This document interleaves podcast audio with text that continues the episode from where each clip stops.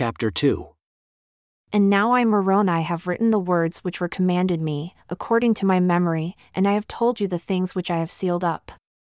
Therefore, touch them not in order that ye may translate, for that thing is forbidden you, except by and by it shall be wisdom in God.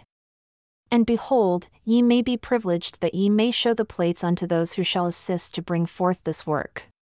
And unto three shall they be shown by the power of God, wherefore, they shall know of a surety that these things are true.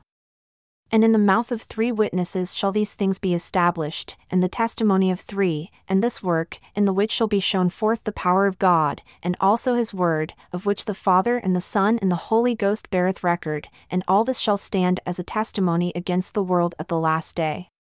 And if it so be that they repent and come unto the Father in the name of Jesus, they shall be received into the kingdom of God. And now, if I have no authority for these things, judge ye, for ye shall know that I have authority when ye shall see me, and we shall stand before God at the last day. Amen.